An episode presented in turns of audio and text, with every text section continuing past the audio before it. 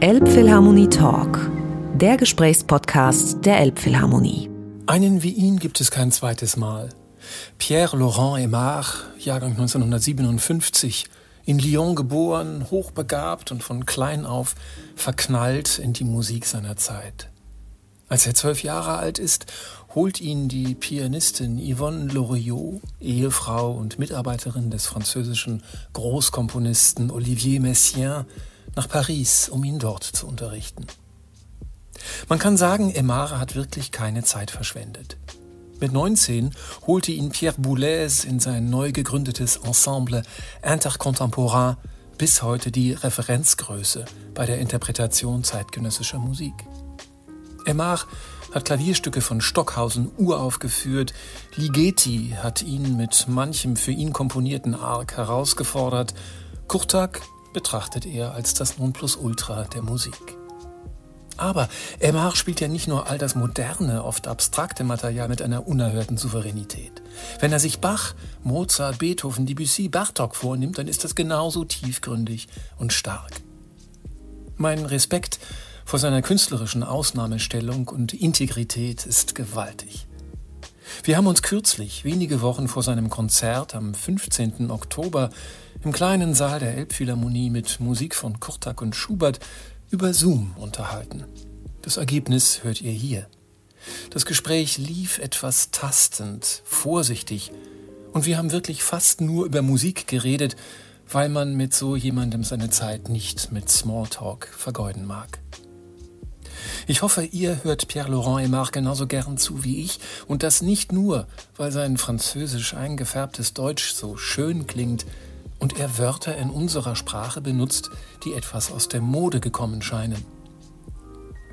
Er spricht mit einer liebenswürdigen Kompromisslosigkeit, auch mit so viel Wärme über die vermeintlich eisigen Gefilde der oft so anstrengenden neuen Musik, dass man den Wert dieser Anstrengung noch mal ganz anders schätzen lernt und eigentlich nichts dringender tun möchte, als Emar spielen zu hören. Das ist auch sehr gut möglich, denn für das Konzert am 15. Oktober gibt es noch Tickets für schlappe 25 Euro. Viel Freude beim Hören dieses Gesprächs. Lieber Pierre-Laurent Emar, ich freue mich sehr, dass wir zu dieser frühen Morgenstunde miteinander sprechen. Wo treffe ich Sie an? Wo sind Sie gerade? Ich bin gerade unterwegs eine Tournee äh, mit dem Concerto Budapest Orchester unter der Leitung von Andras Keller. Mhm. Äh, und wir spielen das dritte Klavierkonzert von Bela Bartok. Und ich freue mich, mich zu unterhalten mit Leuten, die so fließend Ungarisch sprechen, musikalisch Ungarisch sprechen. Ich habe den Eindruck, wenn Sie den Namen des Komponisten, den Sie bei uns in der Elbphilharmonie sehr bald spielen werden, George Kutak, aussprechen, das klingt bei Ihnen so ungarisch, dass ich fast denke, Sie können die Sprache ein bisschen. Stimmt das? Äh, ich habe die Sprache gelernt, aber vor 30 Jahren und leider so viel vergessen. Aber es hat mir, glaube ich, die Chance gegeben, die Struktur äh, und die Artikulation hoffentlich der Sprache, der multikalischen Sprache auch besser zu verstehen. Wenn Sie mit Kurtak sprechen, sprechen Sie Ungarisch? Auf keinen Fall. Er spricht alles Mögliche. Wir sprechen Französisch. Ah, das ist natürlich toll. Aber das ist ein, ein gutes Stichwort, das Sie, das Sie geben mit, diesem, mit dieser ungarischen besonderen Sprachmelodie. Ich habe eine ja, wie soll ich das nennen? Das ist ein Vortrag, den Sie gehalten haben in Chicago, glaube ich, anhand von Ligetis äh, Musiker Richard Kata. Da sprechen Sie darüber, wie sehr das Ungarische von den Konsonanten geprägt wird und eigentlich nicht primär von den Vokalen und welche rhythmische Struktur Ligeti in diesen Stücken ähm, verarbeitet hat. Ist diese Sprachnähe der Musik etwas, was Sie auch bei anderen Komponisten feststellen würden? Oder ist das ein Schlüssel zum Verständnis von verschiedenen regionalen Musiksprachen, denken Sie? Ich glaube, es ist immer ein Teil der Schöpfer, sich äh, auszudrücken. Und also die Flüssigkeit, die, das Rhythmus, der Puls, die Klänge ähm, die Phrasierung äh, der Sprache irgendwo ist Teil äh, des Schöpfers und kommt durch in ihre Musik. Aber Sie würden nicht so weit gehen zu sagen, dass Musik immer irgendwie Klangrede ist? Äh, nein, es sind Musik, die näher äh, an der Rede sind. Ähm, Musik ist Musik, aber die Art und Weise, sich klänglich in die Zeit äh, auszudrücken, ist verbunden äh, mit der Muttersprache, mhm. finde ich. Ich habe Sie in vielerlei Konzerten schon erleben können und das, was mir am allereindrücklichsten in Erinnerung ist, ist ein Konzert, das war vor etwa vier Jahren, Anfang Mai 2019 im großen Saal der Elbphilharmonie. Da haben Sie die Etüde von Ligeti gespielt. Der Saal war ausverkauft und es war so voll, dass auch auf dem Podium noch fast 100 Stühle standen. Und ich weiß nicht, erinnern Sie sich an dieses Konzert? Ja, ich erinnere mich ja wohl. Ich glaube, das war eine der Sternstunden dieses Hauses überhaupt. Die Vorstellung, dass über 2000 Leute kommen, um diese sehr, sehr extreme Musik anzuhören und auch die Art, mit der das Publikum dieser Musik zugehört hat, das war für mich etwas ganz Besonderes. Haben Sie das ähnlich empfunden, dass das irgendwie ungewöhnlich war? Normalerweise spielt man das, glaube ich, in kleineren Sälen vor eingeweihtem Publikum. Bei uns waren das, glaube ich, sehr, zum Teil auch sehr zufällige Gäste, die aber völlig gebannt waren von dieser Musik. Ja, ich glaube, wenn die Konzentration da ist, egal wie viele Leute sich treffen, das ist das Ziel, äh, glaube ich, wenn man die Intensität des Sinns der Musik ähm, mitteilen wünscht. Äh, nicht einfach ein angenehmes Moment Unterhaltung, sondern wirklich etwas stärker und tiefer zusammen zu erleben. Und das funktioniert dank zu äh, die Werken und Dank für äh, das Moment. Das Moment kommt viel auch vom Publikum. Äh, das heißt, die Verfügbarkeit für etwas Sinnvolles und Starkes und der äh, Respekt für das Zusammenhören. Die Konzentration einfach. Das ist schön. Aber erleben Sie das häufig, dass die Leute die Säle, in denen Sie spielen, äh, einfach füllen, egal auch womit Sie kommen? Oder ist es dann doch so, dass ein, ein Mozart-Abend oder ein Beethoven-Abend, den Sie geben, mit einer anderen Art von Publikum sich füllt als ein, ein Ligeti oder Stockhausen oder Boulez-Abend? Also jedes Moment ist verschieden. Es hängt mhm. an dem Inhalt, es hängt an die Leute, die sich treffen, es hängt an also der Ort, also die Akustik äh, der, ja, der, der Saal, wenn das ein Saal ist. Es ist eine Alchemie, die man nie wirklich planen kann, äh, sondern ja, man freut sich, wenn man sich trifft, einfach.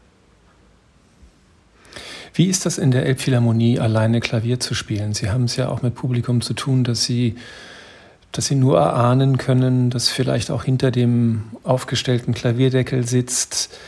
Beeinflusst Sie das? Nehmen Sie das wahr? Blenden Sie klar, das aus? Klar, ähm, meisten der Zeit ist das eine akustische Frage. Ja? Wie wirkt der Saal?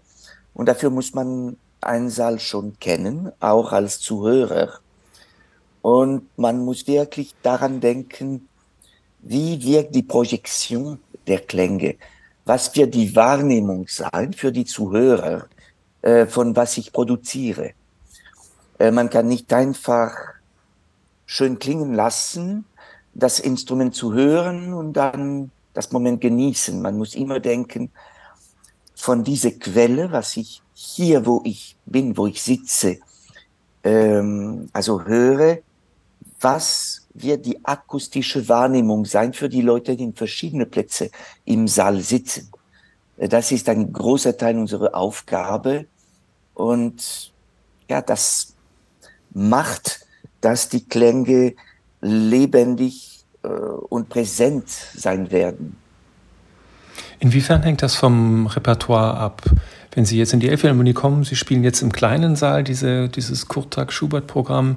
Wenn Sie im großen Saal spielen, äh, Ligeti hat ja, glaube ich, einfach auch eine andere Amplitude an, an äh, Geräuschintensität und an, an, an Fortissimo-Stellen als ein, ein Beethoven. Muss man sich da umstellen als, als Interpret, wenn man den Saal erhört, sozusagen mit dem Instrument und dem Repertoire? Klar, ähm, mit jeder Epoche und mit dem Schöpfer sind die akustischen Herausforderungen anders. Äh, mit Ligeti zum Beispiel sehr extrem, ähm, mit Schubert viel weniger. Äh, und dadurch kann man nicht alles überall spielen. Also es ist kein Zufall, wenn ich das intimes Programm äh, von dieses Mal äh, in den kleinen Sanje Kammermusiksaal äh, vorspiele. Mhm. Sie spielen da, eigentlich steht das so, wie es so bei ähm, Paulini vielleicht steht, spielt Werke von oder das Programm wird bekannt gegeben. Man weiß die Stücke nicht genau. Sie spielen wohl aus dem Jatekok von, von Kurtak und Schubert. Schubert hat ja nun sehr, sehr viel geschrieben. Sind das Moments musicaux? Ist das eine Eingebung aus dem Moment heraus? Planen Sie das am Nachmittag, was Sie spielen werden? Wovon hängt das ab? Nein, das ist ein sehr präzises Programm. Also ich definiere meine Programm ganz exakt. Zuerst, ich verstehe, dass man auf Überraschung einen Abend plant. Es sind Künstler, die das ganz toll machen, zum Beispiel Ivan Fischer, äh, der Formen findet dafür, äh, die sind sehr kreativ. Äh, das ist nicht die Richtung, die ich meisten der Zeit mich wünsche. Ich finde, wenn man sich trifft mit einem Publikum, sind die Werke im Zentrum. Und hier muss man nicht Ambiguität lassen. Es sind große Künstler, die ich gerne als Zuhörer hören möchte, aber nicht in irgendwelchen Repertoire. Äh, und dafür schreibe ich, komponiere ich ganz präzis meine Programme. Aber in diesem Fall äh, ist das ein Programm von Miniaturen von beiden Komponisten. Mit Kurtag ist das leicht. Er hat für Klaviersolo meistens Miniaturen komponiert. Äh, für Schubert, er hat viel Miniaturen komponiert, alle diese wunderbare Tänzen, die man trotz ziemlich wenig hört, weil die nicht für die Bühne komponiert wurden, die wurden mhm. für den, den, Tanz gemacht. Und ähm, die sind sehr kurze Stücke, manchmal nicht länger als 20 Sekunden, die aber äh, das Beste von Schubert als Inhalt äh, tragen. Äh, Schubert ist nicht weniger tief, weniger signifikant in solchen Stücken als in die größten Stücke. Es ist nur in einer anderen Form und eine andere Typ von Musik. Ein Epigramm. Sozusagen. Mhm. Und diese Typ von Abend habe ich mich wegen die Corona-Zeiten gewünscht, wenn wir irgendwo äh, zur Intimität wegen der Situation äh, wieder prädestiniert wurden äh, und wo ich dachte, dass solche Art von Komposition gar nicht für die Szene, für noch weniger für das Show, äh, genau die richtige Antwort wurden. Dann habe ich gedacht, planen wir solche Abende, wo Intimität äh, im Zentrum äh, der äh, unsere Aufmerksamkeit kommt. Und die Stücke von Kurtag, Sie sagen, es sind, sind ja auch oft sekundenkurze Miniaturen. Wenn, ist das jetzt ein One-Off-Abend in der Elbphilharmonie oder machen Sie mehrere Konzerte mit diesem Programm? Ich habe auf Ihrer Website jetzt nicht äh, den vollständigen äh, Verlauf Ihrer Konzerte gesehen. Es ist ein Moment äh, äh ohne Pause ein Moment von fast Wandeln oder inneren Wandeln, vielleicht mit halb geschlossenen Augen, vielleicht völlig geschlossenen Augen, mhm. Zwischen die beide äh, intime Welten, der von Schubert und von Kurtag, äh, und diese beiden Welten kommen in Resonanz, fast immer manchmal mit Ambiguität, so dass man die Grenzen zwischen beiden Stilen nicht immer äh, definieren kann, so dass äh, das Moment, Moment musikal, was man zusammen erlebt, mhm. Wird nicht als Vorspiel erlebt werden, sondern vielleicht mehr wie ein äh, mitgeteilten somnambulen äh, Moment. Ist das eine Art, ja, Somnambul ist ein schönes Wort, das ist eine Art geträumter Konversation möglicherweise auch zwischen Schubert und Kurtag? Oder äh, geträumte äh, Stimmendialog, äh, äh, ähm, Lieddialog. Ah, ein Lieddialog, ein Gesang, ein, ein Gesang, ein, Wechsel, ja. ein Wechselsang zwischen, zwischen diesen beiden ein, ein Stimmenschwingen mhm. oder vokalen Schweben, weiß ich nicht, wie man das sagen kann. Sehr schön. Sie sind seit fast einem halben Jahrhundert mit Kurtak befreundet, heißt es. Äh, wie häufig sehen Sie sich, wenn ich fragen darf? Sind Sie jetzt bei ihm gewesen, als Sie möglicherweise äh, auch in Ungarn gespielt ja, haben? Budapest drei Tage mit ihm noch vor kurz vor zehn Tagen. Mhm. War auch dreieinhalb Tagen äh, Anfang Juli. Und ja, ich würde sagen, so oft wie möglich. Wie schön. Wie geht es ihm? Fantastisch gut. Äh, also die Intensität der Musik mit ihm ist, äh, wie sagt man, immaculate. Ähm, Tadellos, äh, unbefleckt, immaculate, rein. Die unbefleckte Empfängnis. Die Immaculate Conception. Und also für mich war er von Anfang an also die Quelle der Musik. Und ein Jahr, mehr als 40 Jahren später bleibt er äh, mit dieser Rolle für mich. Das ist natürlich fantastisch. Sie haben gesagt, äh, Sie hätten immer das Gefühl gehabt, dass er das Wesen der Musik verkörpert.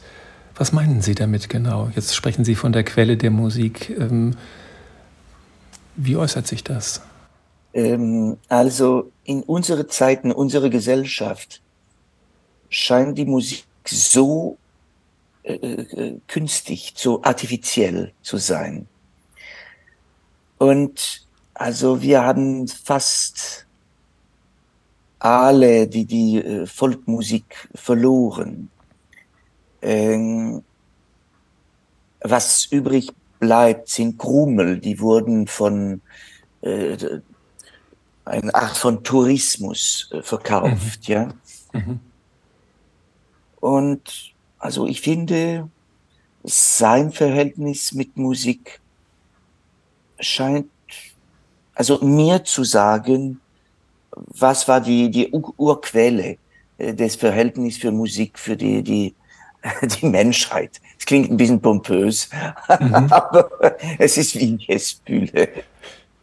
Eine Art von äh, Neugeburt nach einer Tabula rasa vielleicht. Sie haben das, den Begriff der, der, der Folklore erwähnt. Das ist ja nun ungarische Musik. Bartok spielen Sie sehr viel. Bartok ist irgendwie weltberühmt unter anderem dafür, dass er diese vielen regionalen Folkloren seines Landes gesammelt und transformiert hat.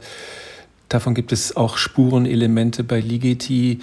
Ist das irgendwie spezifisch etwas Ungarisches, würden Sie sagen, dieser diese Fähigkeit, die Möglichkeit, sich so stark rückzubeziehen auf eine folkloristische Tradition, stärker als in anderen Ländern vielleicht, vielleicht in Skandinavien auch, aber bei uns in Deutschland zum Beispiel gar nicht eigentlich. Ja, was man beobachten kann, das ist bei Ungarn sehr stark, aber wahrscheinlich auch deswegen, weil ähm, die, die Volkmusik so unbeschreiblich reich war. Mhm. Die beiden Komponisten Kurtak und Ligeti haben mir beide ähm, auf eine besondere Weise einen extremen Ruf. Kurtak als jemand, zu dem die Musiker pilgern und versuchen, seine manchmal erschütternd einfachen, wahnsinnig komplexen Stücke zu spielen und er sie immer wieder in, im Hinblick auf Artikulation, auf bestimmte Betonungen unterbricht, verbessert, so dass man das Gefühl hat, man kann eigentlich gar nichts. Es gibt berühmte Interpreten, die lange Geschichten erzählen können darüber, wie, wie es ist, Kurtak, Kurtak vorzuspielen. Und dann gibt es diese ja fast anekdotische Legende von Ligeti, der ihnen Etüden geschrieben hat, wo man den Eindruck hatte oder er dachte, das kann er noch, jetzt schreibe ich ihm etwas, was er noch nicht kann. Also diese, diese technischen Anforderungen immer höher zu schrauben, die, die Latte immer höher zu legen. Bei Kurtak ist es sozusagen eher das extrem vereinfachte, aber genau so zu spielen, wie er es sich vorstellt. Und bei Ligeti war es, dass man den Eindruck hatte, es war auch ein Spiel. Ein Spiel Hochleistung abzuverlangen. Ist das eine Art von Folklore, die ich hier erfinde, oder würden Sie dem irgendwie zustimmen? Gibt es das? Gab es das? Also persönlich sehe ich hohe Anspruch, hohe künstlerische Anspruch. Das heißt, die Kunst kann noch heute sehr viel repräsentieren, sehr viel bedeuten. Und ja, wir sind vor dem Weg zum Ziel zu, zu gehen. Haben wir teilweise das verloren in einer Epoche, wo alles Produkt sein sollte, äh, verkaufbaren, perfekten Produkt, aber eventuell sinnlos, egal. da kann man sich äh, äh, fragen, ähm, man liebt viel das Professionalismus heutzutage und hohe professionelle Kompetenz gibt so viel Notwendigkeit in der Suche des Sinns. Ich bin nicht so sicher. Und dass diese Suche bleibt im Zentrum äh, der Tätigkeit, scheint mir wesentlich. Ja, es ist so diese, diese Frage, auch auf, auf einem relativ einfachen technischen Niveau vielleicht, dass ich mich frage, gibt es oder hat es Momente gegeben bei den Legeti-Stücken, wo Sie sich gesagt haben, das kann ich nicht spielen. Das kann man gar nicht spielen. Und auf der anderen Seite bei Kurtak denkt man, man kann das natürlich spielen, aber dass es so klingt, wie es soll, ist mindestens so schwer wie die Hürden beim Ligeti zu nehmen. Äh, ich versuche jetzt ganz präzis daran zu antworten für beide Fälle. Super. Mit Ligeti, wenn ich manchmal die Stücke bekommen habe, als erster Beobachter von denen habe ich gedacht, aber diese zwei Takte, also da, um das wirklich spielen zu können, muss man doch viel warten. Und jetzt beobachte ich das unten vielen jungen Leuten, die 30 Jahre später diese Stücke spielen, können sie das einfach so machen. Ah. Äh, das heißt, die, die die Tatsache, die Grenzen zu überschreiten, war exzellent, nicht nur für die Kunst, sondern für den Fortschritt. Für die Nachfolgenden. Für, die Nachfolgenden. Und mit Kurtag, es ist uns sehr oft gelungen, dass wir für ihn spielen, mit dem Glaubnis, dass wir endlich ein Ziel erreicht hatten und dass wir ihnen nicht die gewünschte Zufriedenheit gegeben haben. Wäre das unterschiedlich mit Mozart oder Beethoven? Ich bin nicht so sicher. Hm. Sie sind sehr nah an der Quelle und wir sind immer entfernter. Obwohl manchmal, es ist mir vorige Woche gelungen, ich habe für ihn viele Stücke gespielt von ihm und in viele Fälle hat er sehr viel zu sagen. In zwei Fälle, für zwei Stücken, war das aber okay. Ist das genug? Für mich ja. Das heißt, man kann sehr nah an der Quelle gehen. Aber wir sind nicht die Schöpfer. Wir versuchen uns anzunähern. Sie haben auf einem Meisterkurs einmal einen etwas humoristischen, aber glaube ich sehr tiefsinnigen Rat einem Klavierschüler gegeben und gesagt, ähm, essen Sie ein Metronom zum Frühstück und folgen Sie ansonsten Ihrer Intuition. Das ist für mich ja fast wie eine Zen-Meisterunterweisung. Man braucht, man braucht, das heißt für mich auch wieder übersetzt, man braucht die allergrößte Disziplin, um frei zu sein. Klar, wir werden Freiheit finden durch die Absorption der Ordnung. Das Stück atmet, aber nicht gegen die äh, eigene Struktur, sondern wenn die Struktur oder die Strukturen, die verschiedenen Netzwerke von Strukturen eines Stückes wirklich in Ordnung kommen, da kann das Stück wirklich atmen, genau wie in der, in die Welt. Wenn man respektiert die, die Regeln der Welt, äh, dann kann diese Welt wirklich sich entwickeln. Und wenn man respektiert die Regeln des Körpers, äh, der Anatomie und des Menschen, dann kann dieser Mensch sich völlig öffnen. Aber ohne äh, dieses Respekt, ohne diese Disziplin, nein. Mit dem Essen, selbe Sachen mit dem Essen. Wenn Sie irgendwas essen, also gegen die Regeln des Körpers, äh, werden Sie dafür viel bezahlen. Sonst, und dann denke ich wieder Zen, wenn Sie die, die Disziplin folgen, dann kann das ein äh, wahnsinniges Genuss sein von Befreiung. Ja. Ich frage mich das auch im Zusammenhang mit der Rolle des Interpreten. Sie sind sozusagen, Sie stellen sich ganz in den Dienst, wie man das so sagt, Sie stellen sich ganz in den Dienst des Werkes, das aber ohne diese Indienststellung von Ihnen nicht so klingen könnte. Sind Sie dann nicht doch schöpferisch tätig in dem Augenblick, in dem Sie dieses Werk unter Befolgung der Regeln bestmöglich spielen? Also, das ist meine Rolle, ja, vor den Werke zu sein und zu versuchen, eine klängliche und zeitliche und hoffentlich sinnvolle Präsenz von diesem Werk äh, darzustellen. Das ist meine Rolle als Interpret. Ja? Dann, dass ich diese äh, Tätigkeit, diese Aktion schöpferisch mache, ja, wie jede menschliche äh, Arbeit sozusagen. Ja, das kann man sich hoffen. Aber am Ende in unserer äh, Tradition, künstlerische Tradition, war das großes ähm, Schöpfen der Sache, äh, das Schöpfen des Werkes.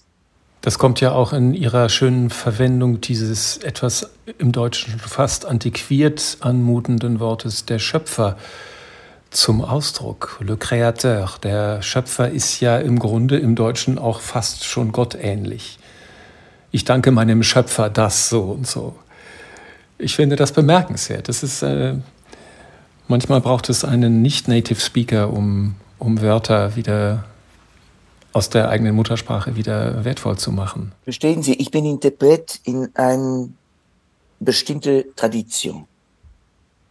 Also, äh, wenn ich ein Jazzmann war, leider bin ich gar nicht, würde ich ganz anders sprechen. Ja, das ja. Schöpfen ist ganz anders. Der, da ist das Schöpfen, Interpretieren. Der Dienst ist ganz anders. Mhm. Sie sind in Lyon geboren und aufgewachsen und dann relativ früh, mit 12, 13, zu Frau Loriot gekommen, zu der Ehefrau von Olivier Messiaen. Wie ist es dazu gekommen? Haben Sie ihr vorgespielt? War sie mal in Lyon am Konservatorium und hat sie gehört und gesagt, ja, das ist etwas Besonderes, was dieser Junge da spielt? Wie kam das? Das war eine große Chance. Kein Zufall, sondern eine Chance.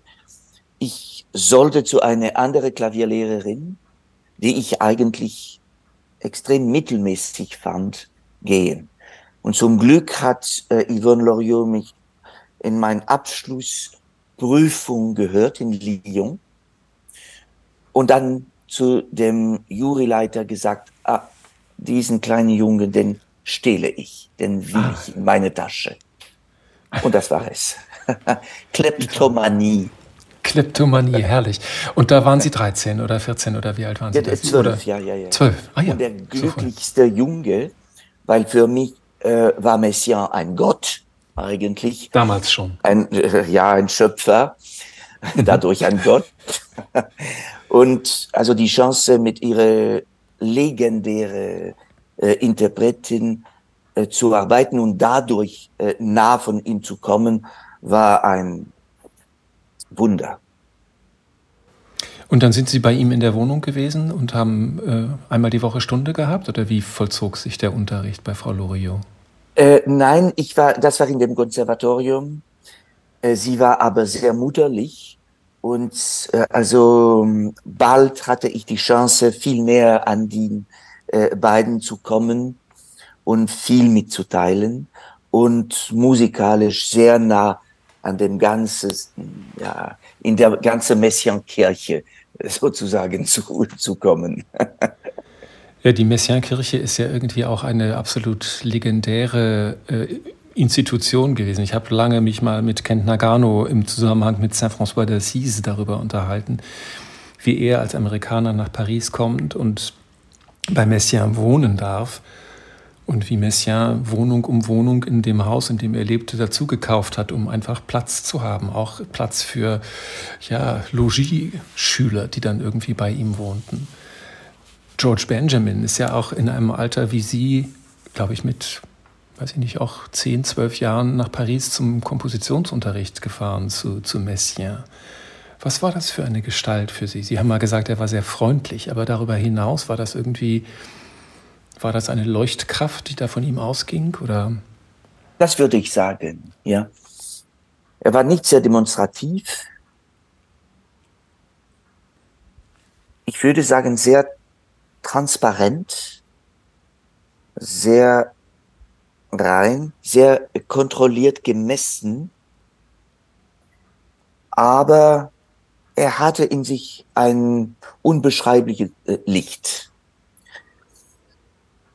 Und das hat so zart gestrahlt.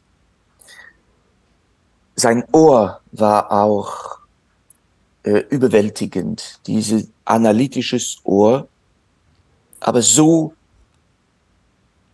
ähm, mit solcher Perzeption, äh, mhm. mit solcher Feinheit in der Wahrnehmung. Er konnte das kleinste Detail bei einem riesigen Orchester Tutti perfekt äh, verstehen und hören.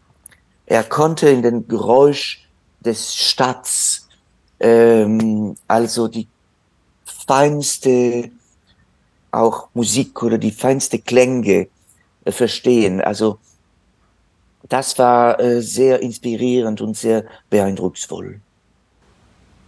Das heißt, man weiß ja, er war nun in Paris, er hat da an der Kirche immer diesen, diesen Organistendienst versehen, gleichzeitig die große Liebe zu den Vogelstimmen, war er auch ein, ein urbaner Komponist, der die Klänge der Stadt nicht irgendwie als Bedrohung oder als ähm, Störung wahrgenommen hat? Gar nicht. Äh, die Stadt liebte er nicht. Äh, er liebte Natur und er hatte da in Grenoble dann dieses Haus, ne, in der Nähe von genau, in den Bergen irgendwo. Mit einer wunderbaren Landschaft eigentlich. Und da die Art und Weise, wie er zum Beispiel die verschiedenen, also diese Landschaft oder die verschiedenen Vögelstimmen äh, beschreibt hat, ähm, mit solche, also mit so einem geöffneten Herzen und äh, war wirklich sehr, sehr berührend äh, mehr jemand, der aus einer anderen Welt kam und irgendwo in die Stadt verloren war für mich. Mhm. Aus einer anderen Welt kam möglicherweise auch Karl-Heinz Stockhausen, Antipode fast kann man sagen, und in vieler Hinsicht irgendwie ein ganz anderer Charakter, mit dem Sie auch eng gearbeitet haben, nach dem, was ich weiß. Was, was war für Sie charakteristisch besonders an, an Stockhausen? Er hatte einen Sinn für Klang. Was war äh, irresistibel, unwiderstehlich? Ja, ist unwiderstehlich, richtig? Genau, irresistible. Richtig, ja. Wie er das gespürt hat, dieses Erlebnis und äh, mitgeteilt, war unglaublich. Physisch extrem stark, aber sofort auch ähm, experimental und organisiert. Mhm. Und er hat sie als Interpret oder als Mensch mit ihm gebracht in diese permanent experimentiert, experimentiert und äh, strukturierende Art und Weise gebracht. Er war ein unglaubliches Skulptor von Klänge mhm. und ein artikulationsfähiger Architekt. Hm. Wahnsinnig kräftig, wirklich. Kräftig, sagten Sie, oder wahnsinnig? Kräftig, ja, wahnsinnig ja. kräftig. Wahnsinnig kräftig, ja, ja. Ja, ja, ein, ein, ein Energie, eine ganz starke Energie. Und unter den großen Namen fehlt uns natürlich Boulez, der sie auch sehr früh geprägt hat, glaube ich. Das heißt, die Begegnung mit Boulez war für Sie noch bedeutender als die mit Messiaen. In welcher Hinsicht? Es war mehr in dem täglichen Leben. Ich war Mitglied seines Ensembles für 18 Jahre. Mhm. Äh, dann war das Leben, also in die Arbeit, äh, immer engagiert und äh, immer konstruiert. Äh, auch das war eine sehr große zeitliche Bandbreite, ja, von 1976 bis zum Ende. Dekaden und Dekaden von verschiedenen äh, Arten, äh, Musik oder Kunst zu machen.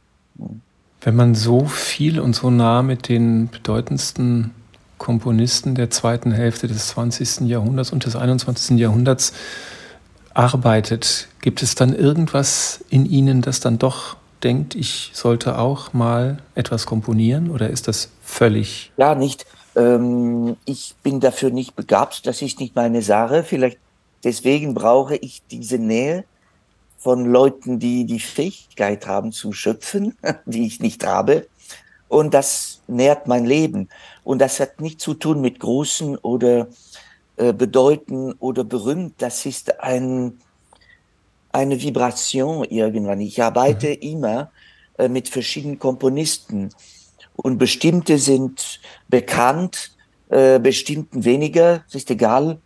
Und mit bestimmten habe ich eine lange, mit anderen eine kurze Verhältnis, aber das ist eine Art und Weise, also an die großen Fragen unserer Existenz irgendwo momentane Antworten zu bringen. Mhm. Es erregt mich, es ernährt mich äh, Leuten, die sich wagen vor eine leere Seite, äh, irgendwo neue Strukturen, neue Klangstrukturen sich zu vorstellen. Das fasziniert mich.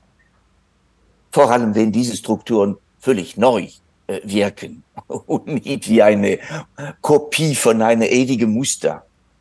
Ja, wenn sie völlig neu sind und wenn sie aber weiterhin neu auch einen Sinn ergeben. Ho hoffentlich. Äh, manchmal nicht. Also als Interpret bin ich ein Teil des Abenteuers. Manchmal funktioniert es nicht. Es ist schon okay. Aber man, man hofft und versucht das. Ja, manchmal denkt man, ah, heute waren wir glücklich. Es hat wirklich Sinn gemacht. Da gibt es keinen Zweifel mehr. Wie häufig sind solche Abende? Ich weiß einer, nicht. Einer von zehn, einer von 50, einer von 100? Ich bin nicht hier, um, um diese Phänomenen zu rechnen. Äh, ich bin hier, um mitzuerleben, irgendwo. Äh, die Komponisten arbeiten an ihrem Tisch oder an ihrem Computer, ich an meinem Instrument mit meinem Körper. Und ich versuche einmal einfach etwas zu verkörpern. Das ist meine Rolle. The embodiment of art. Ja, es ist sehr bescheiden, aber toll. Und sehr wesentlich.